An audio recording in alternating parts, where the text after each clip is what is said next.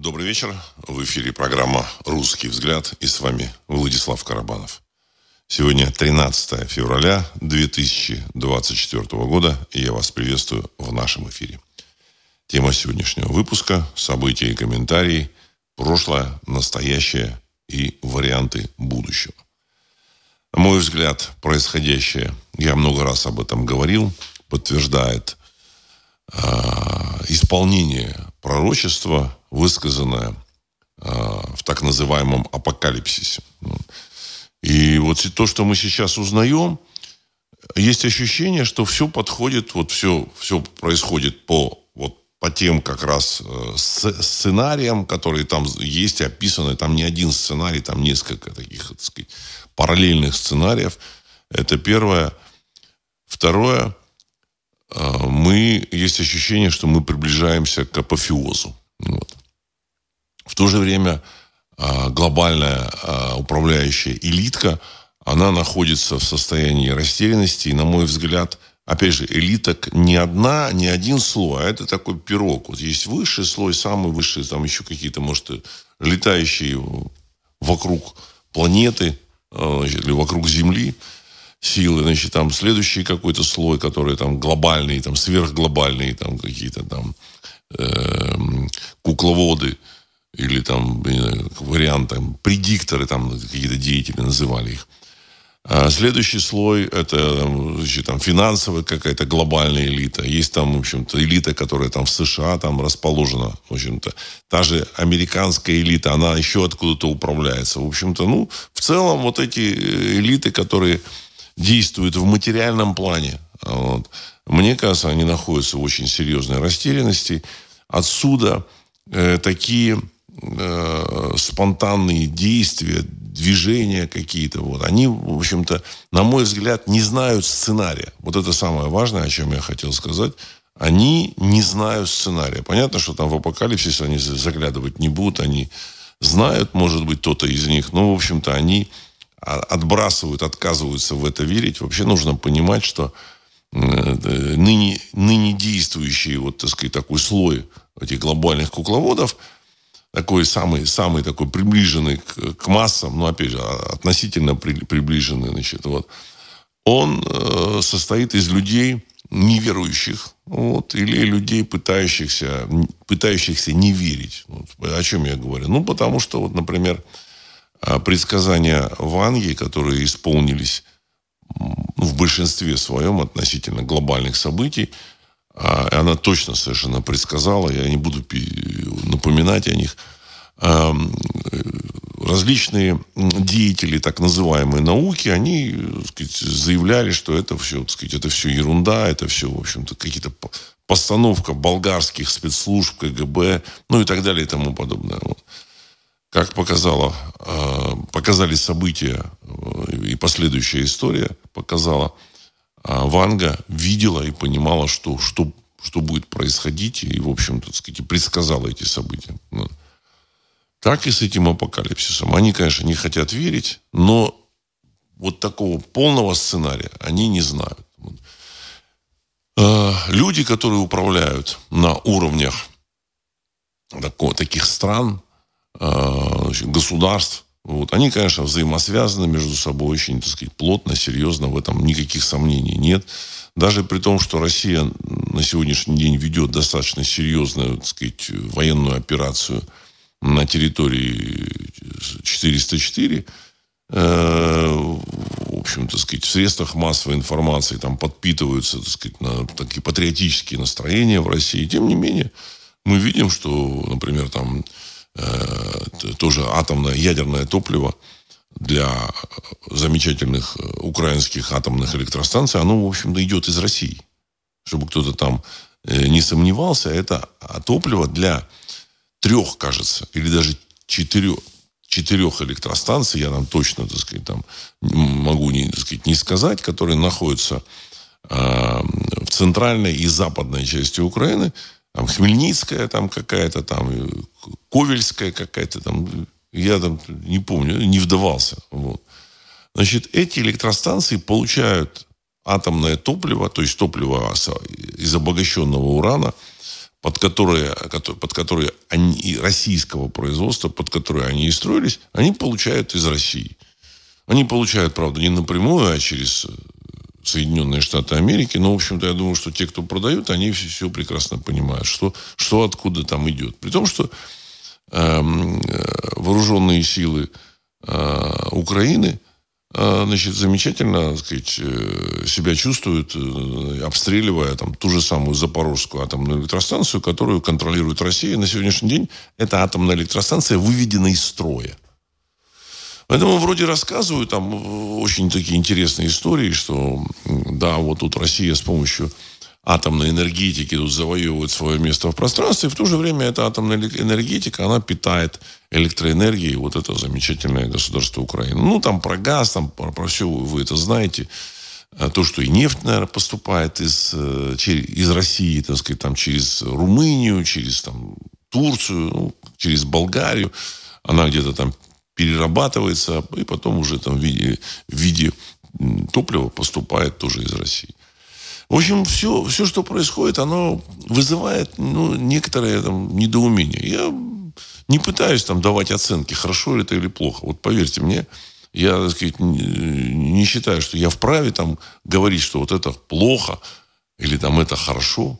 Я просто констатирую факты. Мы, в общем, должны это понимать. Что факты вот такие, факты упрямая вещь, они вот такие.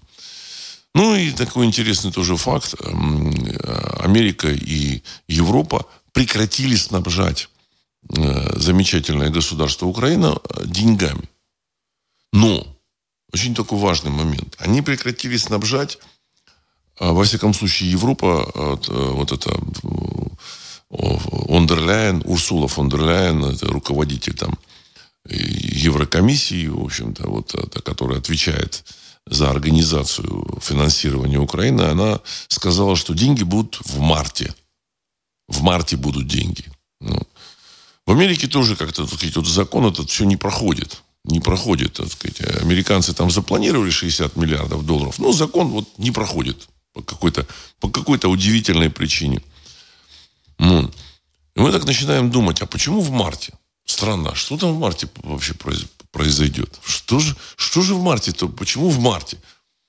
Ну, тут мы смотрим календарь событий. А в марте выборы президента Российской Федерации. Опа, очень интересно. Ну, опять же, так сказать, наверное, случайность. Вот. Значит, получается, до выборов денег страна 404 не получит. Следующий момент. В России начинается сейчас кампания восхваления вот этих финансистов, которые управляют вот российскими финансами. Они такие гениальные, такие прозорливые люди, такие великолепные организаторы. Они все так хорошо организовали, что экономика российская просто растет, как на дрожжах. Просто растет. Они молодцы. Ну, это не я говорю, это говорит средства массовой информации. Государственные, полугосударственные, окологосударственные. И тут возникает вопрос, а почему доллар вырос в цене? Он, в общем-то, так сказать, он и так, там у него там существует определенная, значит, девальвация. В мире идет процесс девальвации. Об этом уже, в общем, знают все, включая детей. А в России доллар вырос. Вот он был 71, там 72 рубля, а стал 91, 92. Там на 30%. Доллар подорожал. Это так, из текущего. А тут еще, так сказать, вспоминается, а куда делись 300 миллиардов или 600 миллиардов? Я с цифрой так и не разобрался. Потому что постоянно говорится о том, что у России заморозили 300 миллиардов валютных резервов, номинированных в долларах и в евро. Значит, я понял, то ли по $300 миллиардов, $300 миллиардов евро. И у меня мне кажется, что вот в реальности это именно так. Вот. В теории, может быть, и всего 300 миллиардов. В любом случае, сумма настолько чудовищная, что российский обыватель даже представить эту сумму не может. Понимаете? Эту сумму заморозили, и у России вот де-факто отняли, она 2 года не может пользоваться этими деньгами. Вот через неделю или через 10 дней будет 2 года. Вот. И сделали это вот эти самые финансисты, которых тут нахваливают с утра до вечера. Вот.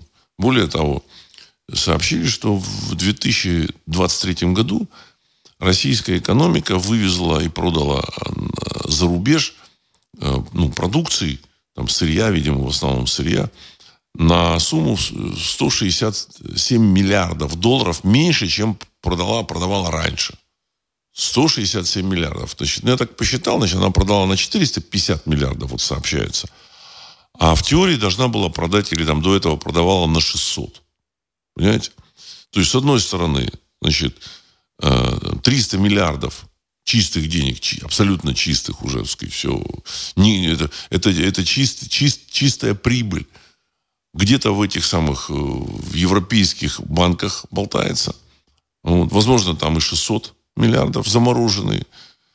А дальше, сократился вывоз продукции за рубеж. Товарообмен сократился. Потому что доллар – это просто финансовая единица, расчетная единица. Речь о том, что сократился товарообмен. Говорили, что товарообмен сохранится, все, так сказать, неважно, что там западные страны там не хотят покупать, там российский там, газ, нефть, хотя они, в общем, покупают.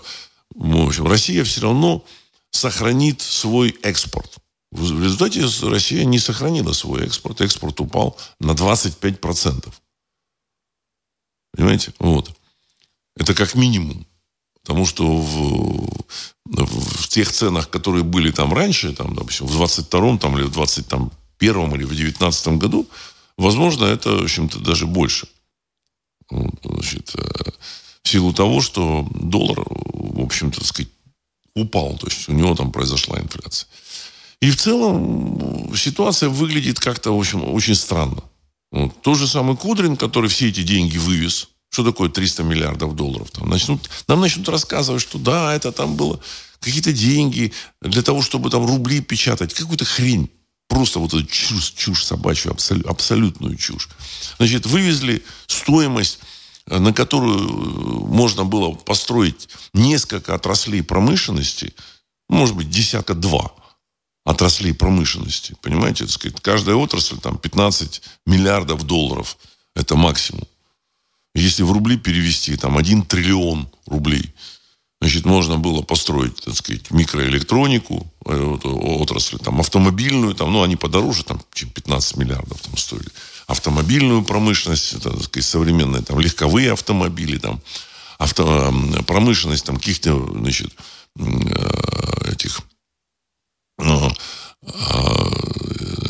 добывающие, там, какие-то, там, системы, которые бурят вот эти вот, или создают буровые установки. Промышленность, которая создает вот эти плавучие буровые установки, вот эти платформы, каждая из них стоит там $1 миллиард. Я думаю, что это построить порт, который там будет делать вот эти плавучие платформы, стоит там $5 миллиардов. И это будет самый современный, так сказать, в мире там портзавод, который будет клепать вот эти плавучие платформы. Если вы хотите там добывать там где-то в морях. А есть где? Около там Сахалина есть, там, около там Мурманска, там где-то около Архангельска. Есть куда строить, да просто продавать. Еще, так сказать, еще куча там всяких, так сказать, сегментов промышленности. Там биотехнологическую какую-то промышленность, там, так сказать, по выращиванию там этих, так сказать, несушек там каких-нибудь, какую-то промышленность по выращиванию там баранов, я не знаю, там море всего можно было построить. Нет, этот человек по фамилии Кудрин все это, так сказать, увез туда, сказал, что это наша кубышка.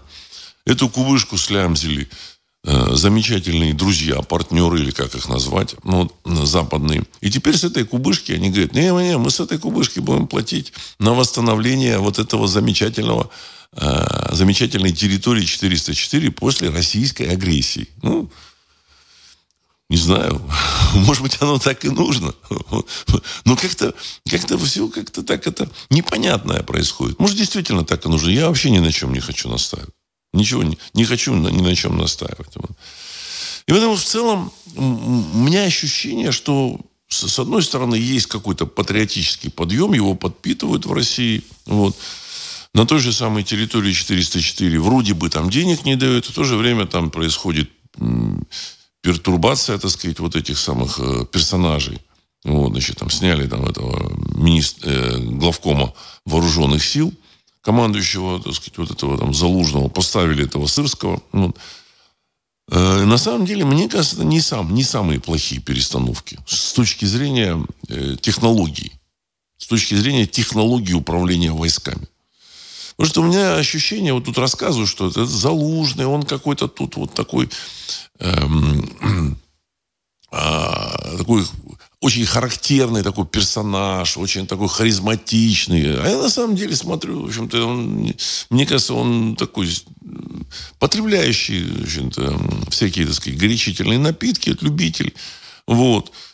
Мне кажется, так сказать, из него толковый генерал, ну, скорее всего, как это, вряд ли что-то там, так сказать, перспективное. Ну, пустое, не было, не толковый он генерал. Пустое место. Но есть такое ощущение. Вот я смотрю на этого человека. Вот, он не производит впечатления умного, так сказать, такого генерала, который управляет войсками. А вот этот Сырский, он, в общем, производит такое впечатление, как ни странно. Его так поругивают, говорят, что там он был там серой лошадкой в этом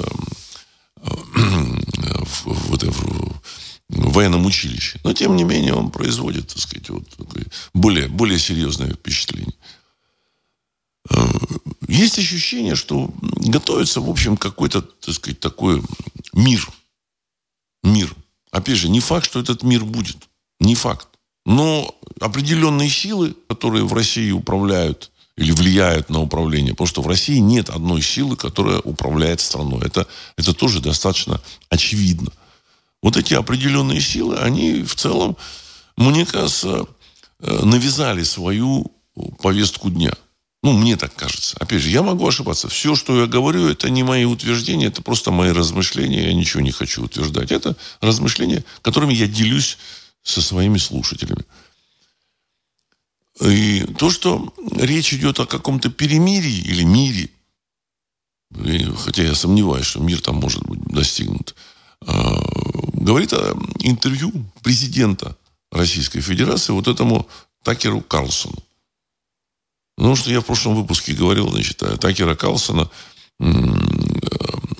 впечатлило мне высказывание президента России о том, что он готов на переговоры. И, в общем-то, так сказать, он там поехал в Дубай, этот самый Такер Карлсон, и сказал, что вот в личном разговоре мне сказали, что президент России готов на большой компромисс. Опа. Ну, хорошо, опять же, я ничего против не имею, я просто констатирую факты. Самое важное, нам непонятно вообще, что происходит. Непонятно. И с нами, к сожалению, никто не делится. Никто не делится.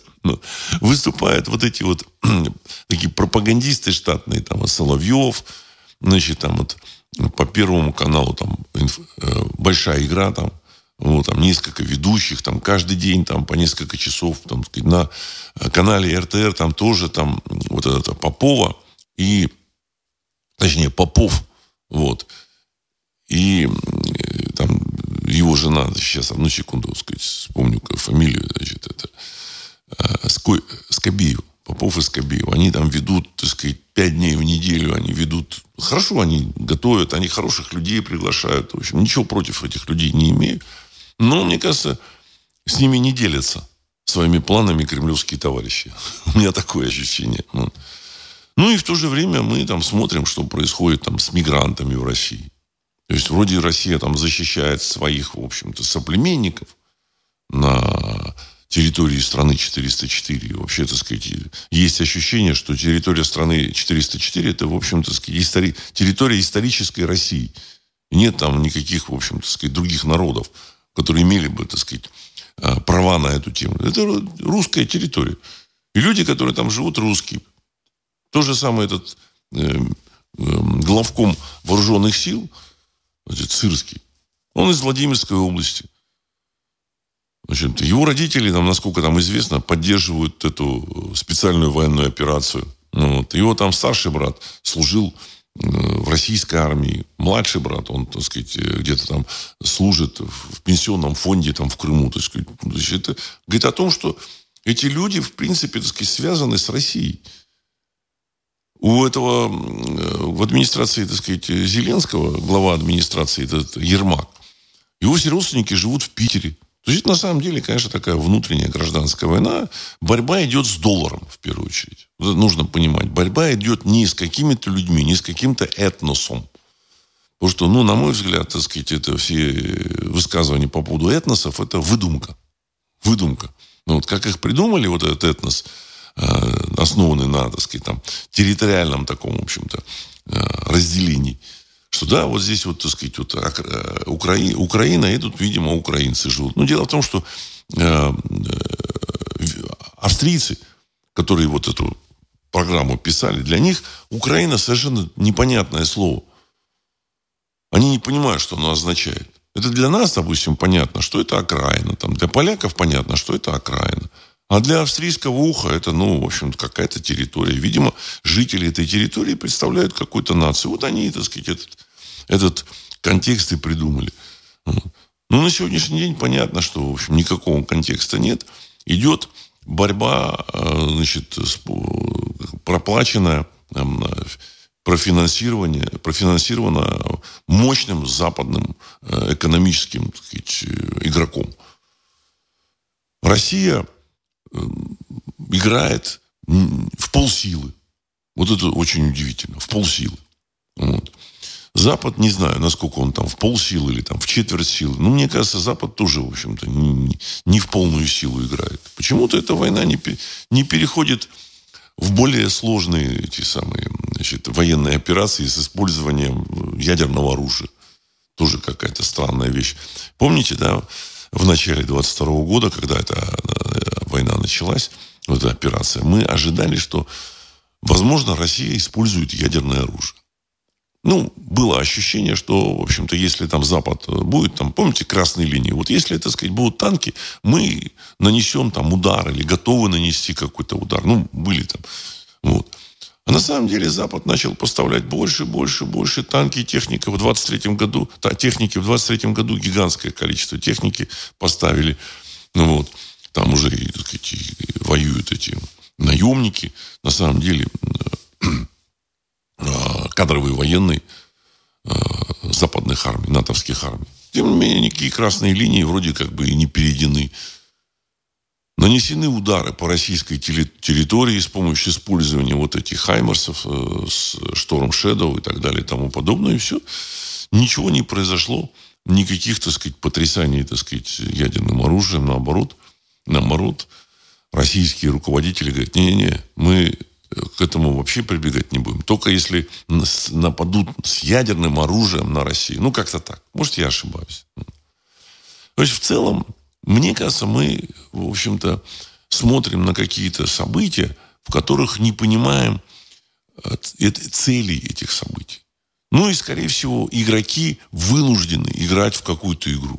Я говорил о том, что, в общем-то, главной причиной этих событий, которые происходят на планете, ну и в первую очередь затронул Россию, территорию 404, Европу, Америку, это финансовый кризис и банкротство долларовой системы, полное банкротство. Поэтому каким-то образом, значит, отложить это банкротство можно было с помощью вот этого, так сказать, карантина и с помощью войны. Ну, известно. Люди писали, ну, сейчас вот, так сказать, есть сложности с банками, сейчас они начнут войну. Ну, война началась. Значит, отложить им это не удастся никак. Вот, ну, люди спрашивают, а вдруг вот как-то они решат, напечатают больше долларов. Ну, я говорил много раз, просто не хочу возвращаться. Вот. Ну, с другой стороны, нужно повторить для того, чтобы публика услышала. В психологии есть такой подход, что нужно сказать одну и ту же вещь не менее 7 раз. И тогда только до публики дойдет, что хотел сказать там оратор. Вот и я еще раз хочу сказать, что в принципе, невозможно вопрос с американским долгом 35 триллионов это государственный долг, а там еще корпоративный долг, там сколько-то там триллионов. Его решить печатанием долларов невозможно. Можно, конечно, так сказать, раздать бумажки на эту сумму и сказать, все, мы вам вернули, вот видите, так сказать, вот. Но это будут бумажки. Дело в том, что люди отдавали не бумажки, они отдавали свой труд и то, что они сделали. Относили в банк, номинировали это в каких-то вот этих долларах, и для того, чтобы в какой-то момент, когда им потребуется, они эти деньги, так сказать, ну, вот это возьмут и купят то же самое в обмен на то, что они сделали. А так в банке они лежат и какие-то там проценты капают. Вот это то, что они могли бы забрать, они теперь забрать не могут. Получить, то есть, справедливое вознаграждение за то, что они сделали тогда и положили в банк, они не получат. В этом самая главная проблема. Вот. И, соответственно, в той же самой Америке они понимают, что, в общем-то, так сказать, как-то выйти из этого нужно выходить. Как выходить? У них, возможно, есть какой-то план. Но, может быть, даже не один, а там 10 планов. Но все эти планы, они плохие, потому что ни один из этих планов не дает возможности вернуть то, что людям то, что у них забрали. Ни один. Ну, был такой мифический, возможно, план, что они разгромят Россию и поделят ее территорию. Ну, российская элита, она была категорически против, возражала, поэтому обратилась к русскому народу, и вот происходит то, что происходит на территории 404. Хотя в каких-то, так сказать, нюансах, я думаю, что подыгрывают тем же самым, так сказать, западным партнерам, потому что деньги там. Почему российская элита хочет мира? На мой взгляд, все очень просто. Деньги находятся у них там, они хотят, чтобы разморозили их деньги. То есть заморозили 300 миллиардов Центробанка денег и около триллиона, а возможно и более, денег, которые принадлежат частным лицам. Вот это самое важное. И они, в общем-то, не готовы с этими деньгами расстаться. И, возможно, они продавили кремлевские вот эти, так сказать, структуры управления с тем, чтобы вернули им деньги. Я вот в прошлом выпуске говорил, и сейчас скажу. Деньги им не вернут, потому что их уже нет. Понимаете, их могут бумажки вернуть. Но ничего, это ничего. Как вот советские, так сказать, деньги, понимаете. Могли там, допустим, так сказать, в банке взяли там 10 тысяч рублей. Вот. У меня эти 10 тысяч лежат до сих пор. Вот. На которые можно было купить там, машину там, в 90-м году, там, в начале 91-го года. А в конце 91-го года они ничего не стоили. Эти 10 тысяч рублей у меня, так сказать, до сих пор где-то валяются там. Вот. То есть как-то так случайно получилось. Там нужно было какую-то сумму обязательно держать вот, при там, какой-то операции на сберкнижке. Все. 10 тысяч рублей. Колоссальные деньги. Сейчас, на сегодняшние деньги, это 10 рублей. То есть ничего. Поэтому зря они надеются, ничего не отдадут. Вот. Но этот вопрос не знает, ответ точнее, не знает, или мало кто знает. Мало кто знает. Поэтому еще идет вот это бадание. Вот это бадание. Вот. Когда станет известно, что ничего не отдадут, вот это будет самое интересное. Вот, знаете, российский истеблишмент, мне кажется, он, в общем-то, так сказать, он надеется, он не понимает, что им не могут этого отдать. Просто физически не могут. И поэтому они решили продавить, что типа мы на все согласны, на все. Дайте деньги. Не могут вам дать деньги, ребята. Они не могут не то, что вам, они там этому банку Credit Suisse не могли дать. Там еще, так сказать, там в Америке мне говорят, что вы говорите? В Америке вообще отличная финансовая ситуация. Отличная, не отличная. Мне вот на прошлой неделе скинули список банков, которые находятся, в общем-то, уже, так сказать, в состоянии банкротства. Вот из тех 1800, которые работали там. Список банков там около 50. Вот. А банки, которые там продаются, у которых там все упало, там огромное количество уже. Поэтому они не могут спасти даже такие, так сказать, столпы экономики, как вот этот банк. Там, ну, Deutsche Bank я вообще не говорю. Там вот Credit Suisse, там UBS, там, ну, не знаю, может, они там еще там фигурируют где-то, там еще еще там швейцарские банки. А что такое Швейцария? Это страна, в которую везли все деньги. и складывали. Они там, Швейцария раздавала эти деньги. То же самое в Европе, то же самое в Америке. Поэтому ничего они отдать России, не российским этим самым держателям денег, не могут. Ну, самое, еще раз повторюсь, самое интересное начнется, когда товарищи поймут, что денег не будет. Вот это будет самое интересное. Хотя торговля идет.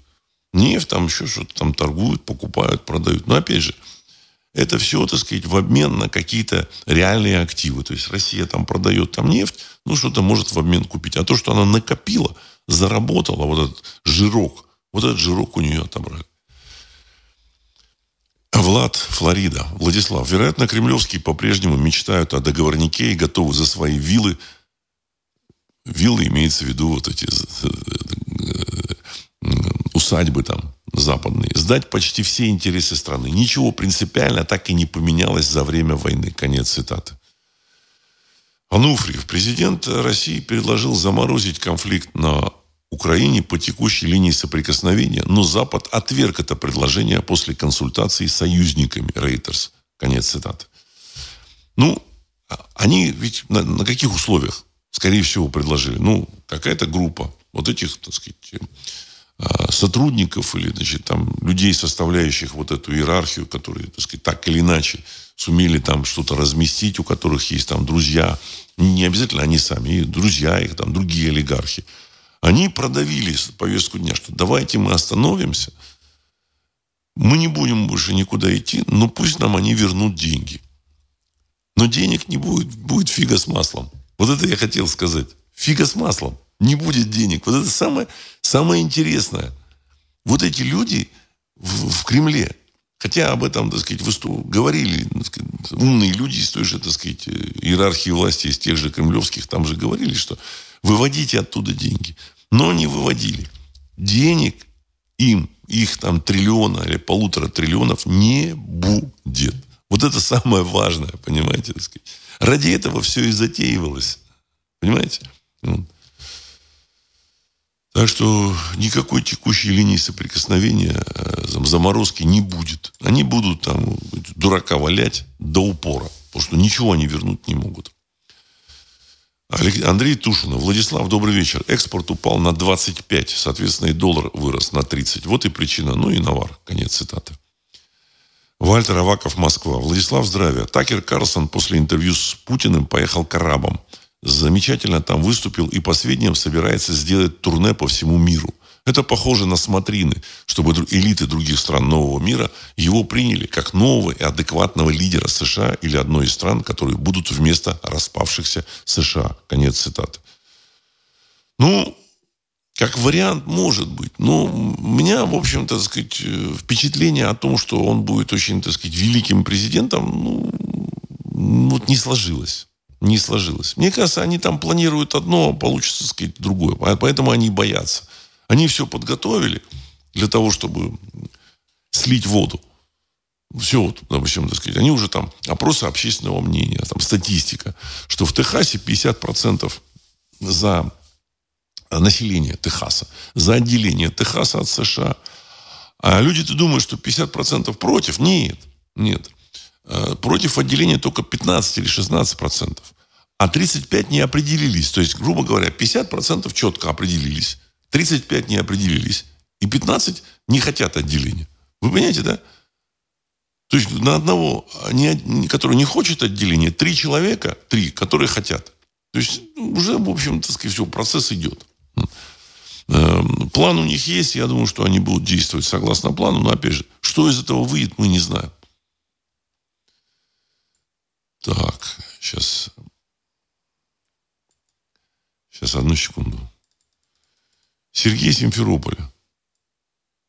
В Совбезе проводит масштабный анализ деятельности Центробанка в 2023 на предмет соответствия интересам национальной безопасности. В параметрах валютного баланса за 2023 год Центробанк не смог выявить, куда пропали 9,9 миллиардов долларов, почти триллион рублей или 3% доходов фонда ФБ. Наверное, ЦБ, может быть. Федерального бюджета ФБ. Поместив эту сумму в графе «Ошибки и пропуски».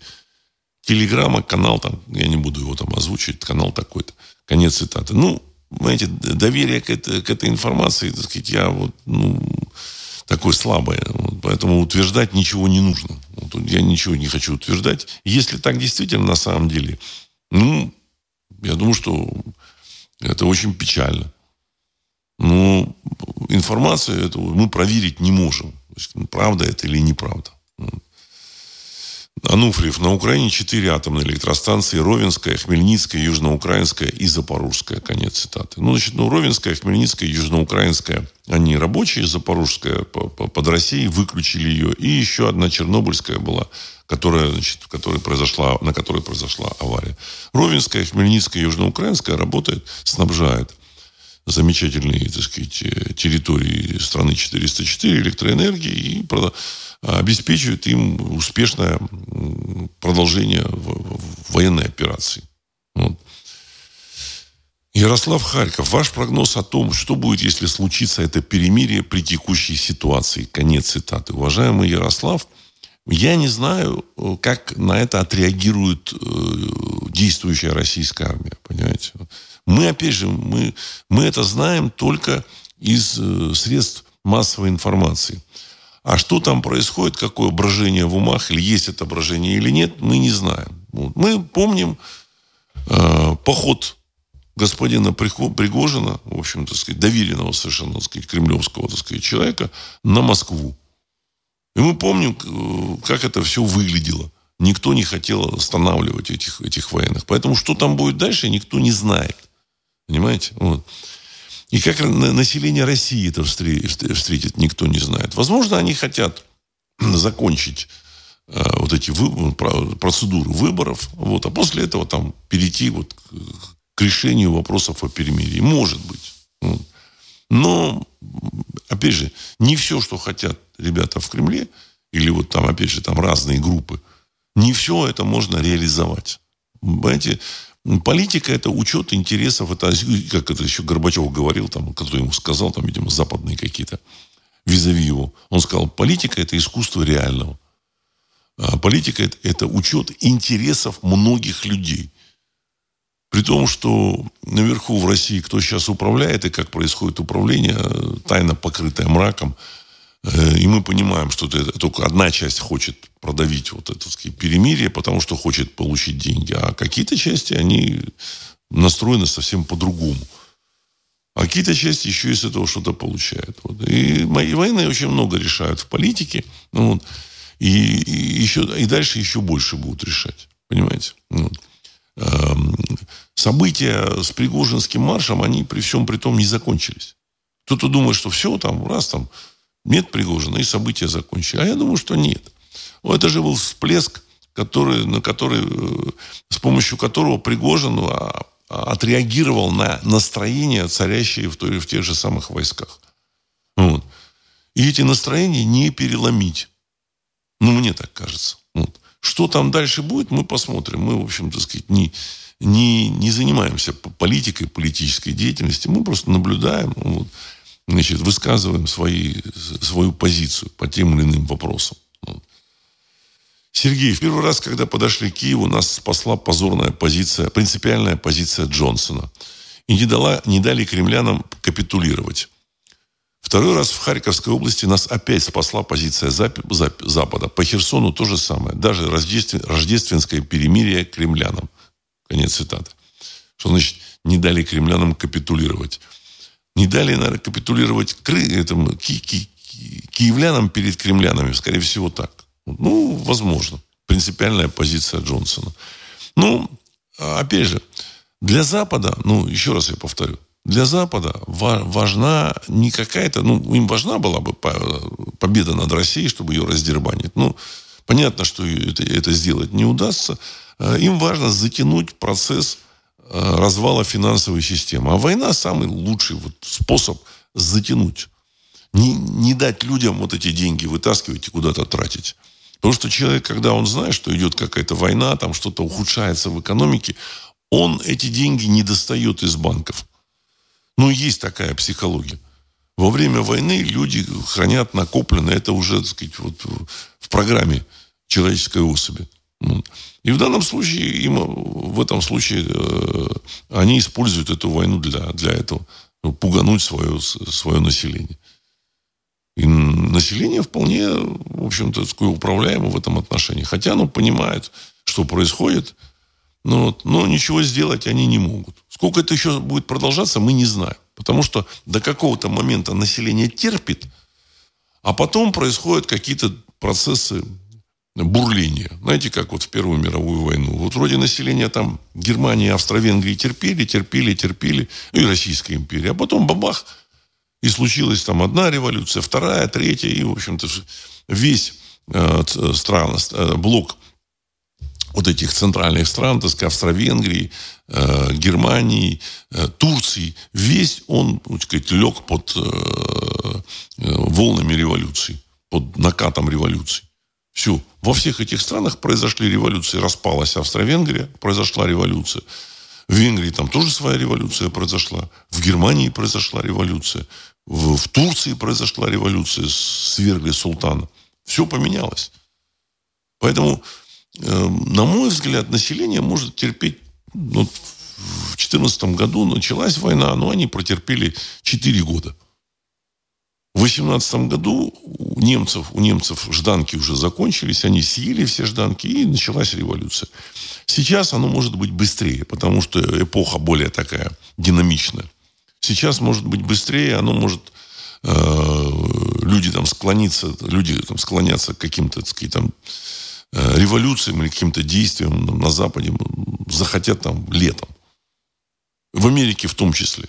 Потому что им тоже, так сказать, в печенках уже сидит, там, так сказать, мигранты эти все, дурь какая-то, которую они не понимают. Тут им еще каким-то там этим самым волшебным этим угрожают. Я слово пытаюсь обойти, так сказать, волшебным, так сказать, чтобы волшебные бактерии, назовем так. Хотя это не бактерия, а там другой там, так сказать, элемент. Так сказать. Все, там, какая-то зараза будет еще. Все вот угрожает. Но, тем не менее, мне кажется, снесет крышу, и они начнут действовать уже, так сказать, сами. То есть они еще пока верят своим властям. Люди, которые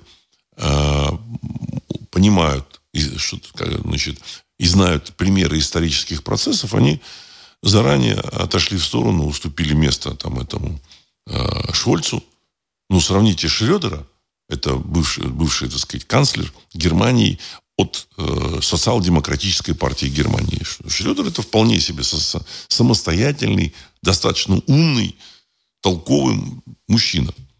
И посмотрите на этого Шольца или на эту Аннулену Бербок, которая, насколько мне известно, она не имеет высшего образования, хотя в Германии там это высшее образование там достаточно, так сказать, такой широко распространенный такой факт.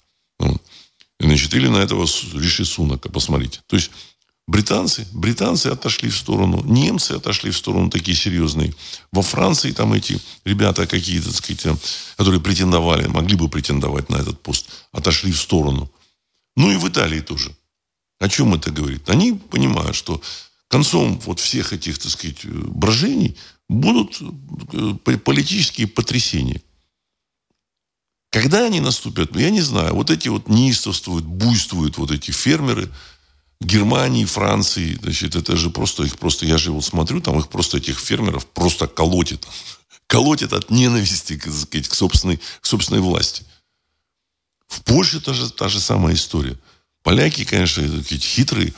Они взяли вот этого руководителя, организатора вот этих вот, так сказать, фермерских выступлений, не фермерских, а выступлений вот этих водителей, которые перекрыли дороги из Польши, так сказать, вот все эти вот пограничные, так сказать, дороги в эту, так сказать, территорию 404. Они вот этого организатора сделали замминистром сельского хозяйства. Все отлично. То есть он, в общем, как бы отвечает за там порядок, условный порядок. Поэтому и там тоже будет. И в Польше это будет. Никаких сомнений в этом, в общем-то, нет. Когда это будет, мы не знаем. В России, при том, что все говорят, что в России-то порядок, все, Россия готова тут, так сказать, долго ждать.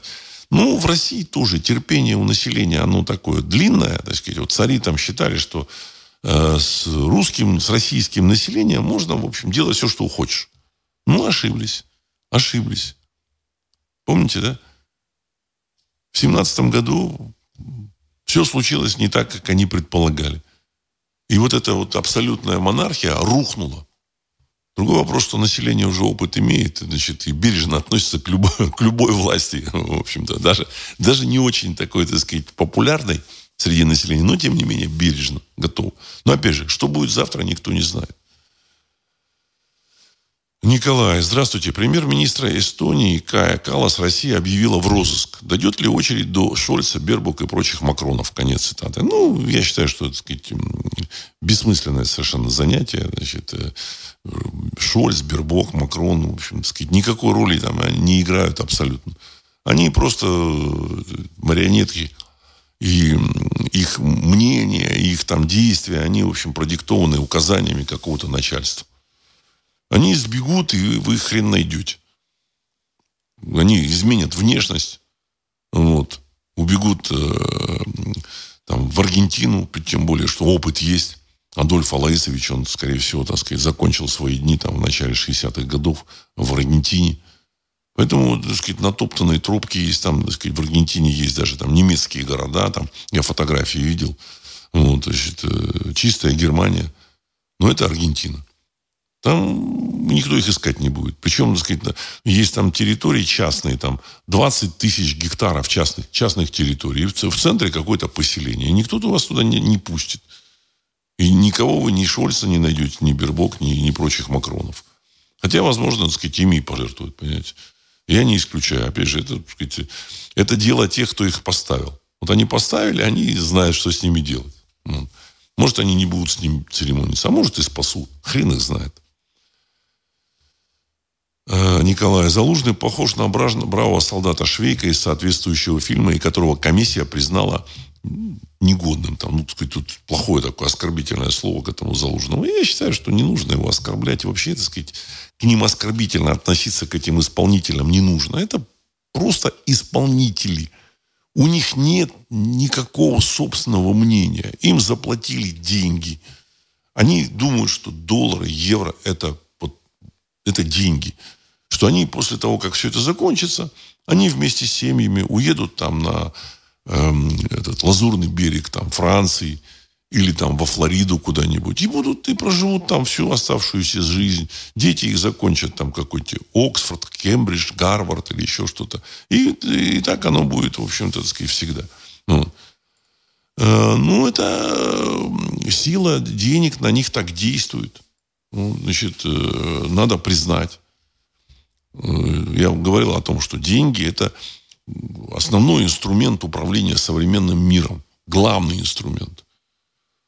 Понимаете, так сказать, там все, так сказать, там долг, честь, там ответственность, правда. Оно все, в общем, так сказать, вот они с помощью денег, они купили все.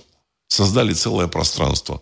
Исторической лжи, они, так сказать, там, научной, так сказать, там, этой самой мафии там они создали. Так сказать. Понятно, что существует научная, медицинская мафия, там, так сказать, вот.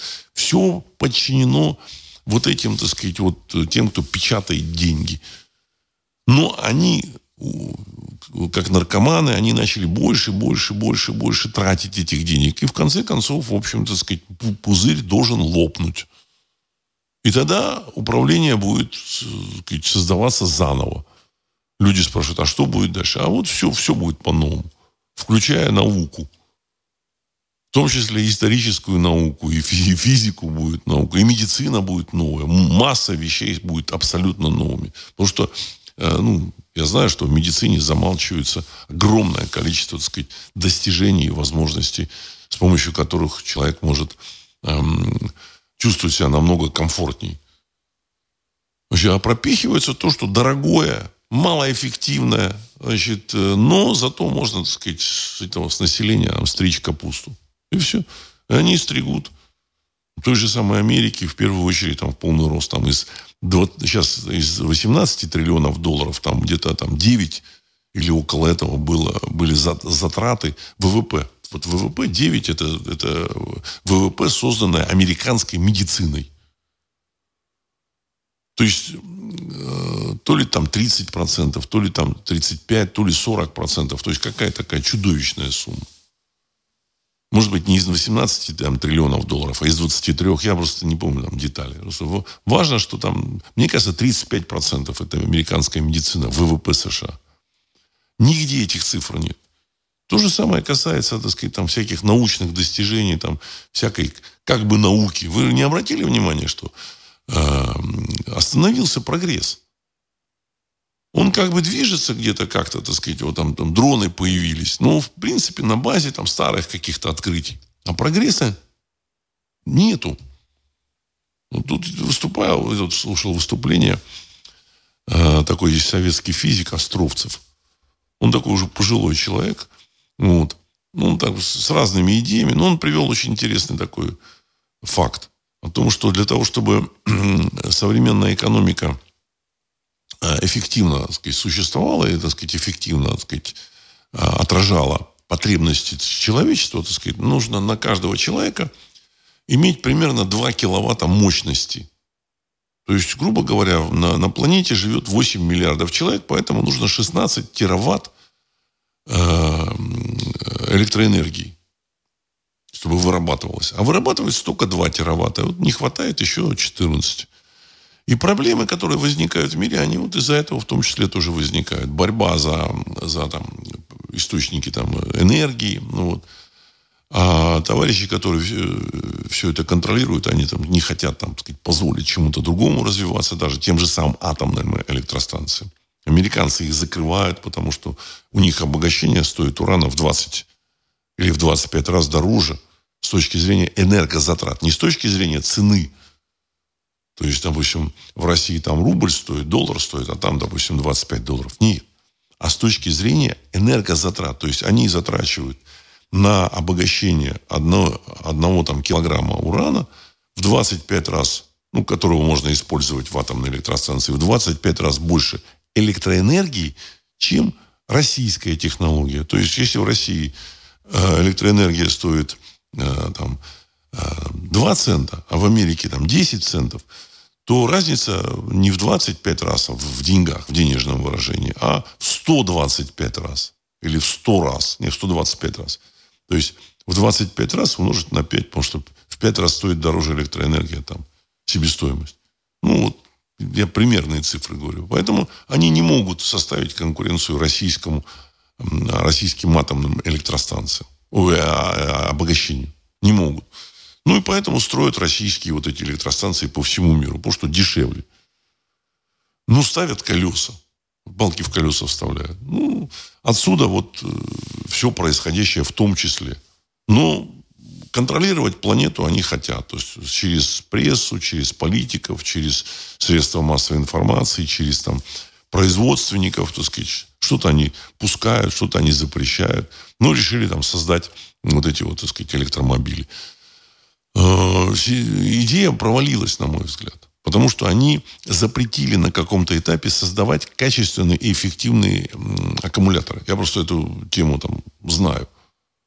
Я когда-то читал там лет 25 назад, ну 20 назад, о том, что в Японии создали аккумулятор в конце 90-х, который, емкость которого, значит, может быть выше, чем у обычного аккумулятора. То ли там 30, то ли в 100 раз. Какая-то такая вот. Все. После этого ничего не слышно. Они уже там провели испытание, уже там опытный образец был, ничего не слышно.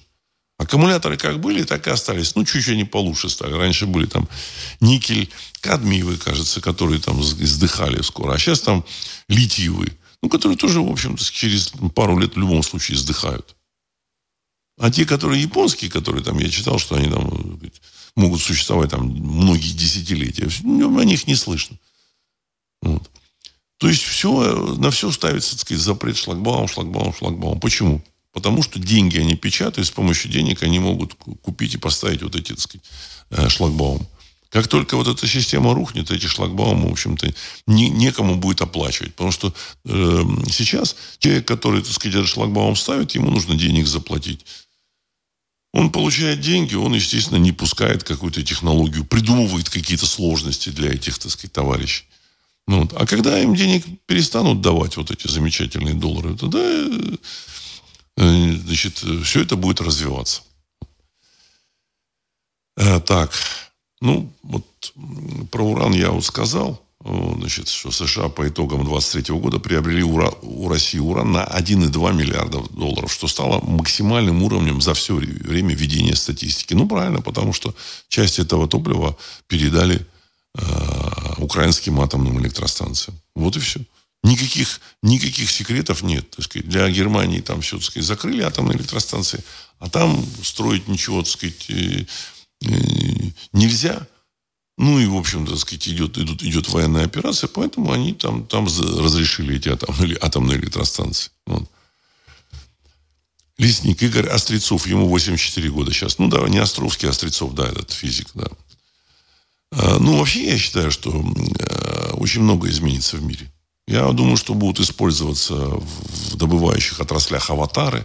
Я вообще, так сказать, даже знаю людей, которые, так сказать, что-то подобное программируют. Ну, или вообще, конечно, понимаю, что это можно использовать при создании аватаров. Вот. Поэтому, конечно, будет колоссальное сокращение рабочей силы. Вот. Что такое аватар? То есть человек сидит... Сейчас мне рассказывали, в Гонконге. Люди сидят в офисе в Гонконге и управляют этими экскаваторами по всему миру. В офисе в Гонконге управляют экскаваторами по всему миру. Россия самое богатое место на полезные ископаемые. Раньше сложности были в России эти полезные ископаемые добывать, потому что на севере там малонаселенные места. Вот, нужно, значит, было строить города, больницы, там, школы, места культурного отдыха, там, досуга и так далее и тому подобное. Все это такие затраты на инфраструктуру. А сейчас ты провел кабель, ну, дорогу нужно будет провести, тоже, в общем, так сказать, несложно сделать. Провел оптоволоконный кабель, оператор сидит в каком-нибудь Красноярске в хороших условиях и управляет там огромным каким-нибудь экскаватором, так сказать, там, в общем-то, вот. А какой-то другой оператор управляет или даже контролирует эти вот, так сказать, огромные карьерные эти самосвалы, которые возят по 100 тонн породы. И вы все добываете золото, алмазы добываете, там, платину, там, никель, литий и там все эти редкоземельные металлы. Лес там добываете, все что угодно. Это, у России 40% мировых природных ресурсов. Не природных, а ископаемых ресурсов. Природные ресурсы: лес, рыба, там, зверье, там, в общем-то, так сказать, там, пушнина, вот, там, крабы всякие, раки, так сказать, я думаю, тоже на всю планету хватит. Поэтому Россия в этом отношении самая богатая страна на планете. И поэтому, в общем-то, она оказалась в переделке, вот в этой, которая сейчас происходит. Потому что, ну, товарищи думали, что им удастся, так сказать, там что-то хапнуть. Но, тем не менее, все равно сокращения уже идут. Я вот, так сказать, тут недавно получил список западных компаний, которые сокращают свой персонал. Примерная цифра вот сокращений у этих компаний 20 от 35 до... Там, до 6%, там, сейчас я вот буквально скажу, вот тут у меня просто есть этот списочек. Вот. До 6% это, значит, не PayPal 9%. Значит, это Чарльз Шваб 6% сокращает своего персонала, он тоже сокращает, да. А так 35-20%, там 20 тысяч Ситигрупп сокращает. Это крупнейший банковский такой агломерат Ситигрупп. 20 тысяч человек сокращает. Циско там тоже там около 20 тысяч сокращает. Это, значит, тоже там крупнейший такой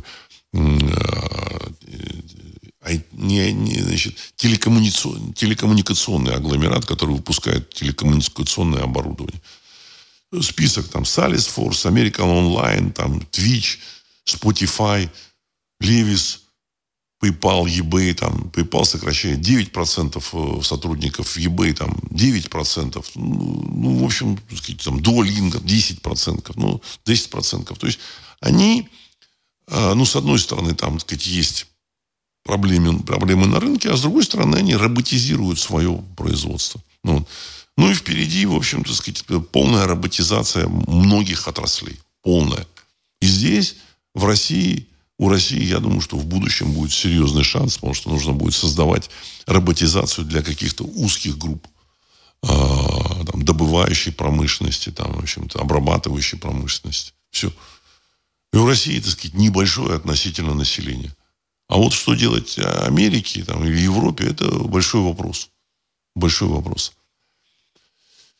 Вот Влад Флорида. Владислав, на руках всех этих исполнителей кровь наших людей. Нельзя так прощать. Залужный так вообще военный преступник. Всех их обязательно должен настигнуть свой русский ледоруб по известному примеру из прошлого. Конец цитаты. Ну, уважаемый Влад, это, в общем, ваше мнение. Я согласен, что они должны понести, те, кто виноват, должен понести наказание. Но наказания должны понести в соответствии с законодательством. Понимаете, так сказать, это такой важный момент. Вот. Со всем этим нужно разбираться. Хотя я думаю, что этих людей, исполнителей, таких самых одиозных, уберут сами, в общем-то, те, кто их нанимал. Я практически в этом не сомневаюсь. Они исчезнут куда-то и все, с концами. Неизвестно, они там в живых будут, не в живых, так сказать, вот. А система, в общем, так сказать, наказания, она, конечно, она есть и она будет. Это понятно. Они не должны, так сказать, просто взять там и уехать там и заниматься политической деятельностью. Но это касается не только вот этих, так сказать, жителей, так сказать, деятелей на территории 404. На Западе там тоже есть товарищи, которые, в общем, способствовали вот этому, в общем-то, убийству людей. Совместному. Когда люди, так сказать, убивали друг друга, так сказать, непонятно за что. Понимаете? Вот. Ну, понятно, там верхушки какие-то деньги платили. Сейчас там существует определенная там остановка процесса. Они создали условия, в котором там на этой территории 404 нет экономики. Единственный способ заработать – это вот идти вот в эти вооруженные силы. Об этом писались люди, специалисты еще в 2014 году, когда все это только случилось. Значит, я надеюсь, что все это будет. Значит, опять же, все зависит от того, как будут развиваться события, связанные с замечательным долларом. Понимаете? Ну и согласно того же самого апокалипсиса, вот эта подготовка к битве должна произойти в долине Мегидо. Эта долина Мегидо находится между Израилем и Сирией. Насколько я понимаю, в общем, там ситуация разворачивается очень, так сказать, так, нехорошо. И в перспективе, возможно, какое-то столкновение. Вот это на голландских высотах, вот это Мегидо. Битвы там не будет, когда армии станут с двух сторон, тогда, вот, так сказать, на небесах прозвучит слово «хватит», и, значит, что-то там произойдет.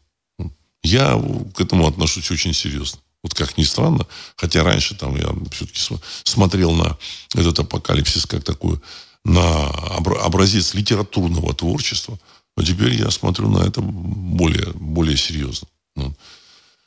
Надеюсь, там, в общем, так сказать, человечество выживет, и все будет нормально. Значит, там, никто... Пострадает очень мало людей, хотя, в общем, сейчас пострадало много на территории 404. Будем надеяться, что так или иначе человечество, так сказать, пройдет этот этап. Вот. Кто-то там говорит, Владислав, вы там все опять про доллар. Ребята, это самый главный вопрос. Самый главный. При том, что сейчас доллар все равно остается расчетной единицей в мире. Так же, как рубль советский. До ГКЧП был расчетной единицей. И потом он был расчетной единицей в России. В России там его принимали еще там 1,5 года. До 93-го года. В других республиках напечатали свои там тугрики, какие-то купоны. Поменяли эти рубли и грузовиками, я просто знаю, грузовиками, там, КАМАЗами везли в Россию и покупали все, что там можно было купить. Вот. Выгребая из России все, что можно. То есть, удар был, в первую очередь, нанесен по населению России. Значит, наши там партнеры, американские, европейские, в первую очередь, американские, они, возможно, не все, но, возможно, какая-то часть, она более трепетно относится к собственному населению. Будем надеяться, что хотя бы это население там как-то, так сказать, будет, значит, там, вопрос там, с финансами, так сказать, с их накоплениями будет как-то решен позитивно. Но в любом случае, я думаю, что всем будет интересно. Опять же, важно здоровье, чтобы мы здоровыми все это видели. Поэтому, в общем-то, сказать, обязательно следите за тем, чтобы, в общем-то, быть в хорошем состоянии тела и духа. Дух тоже важен. Вот. И на этом я хочу завершить сегодняшний выпуск. С вами был Владислав Карабанов. Программа «Русский взгляд». Через несколько секунд композиция «Могучий прилив». Всего доброго.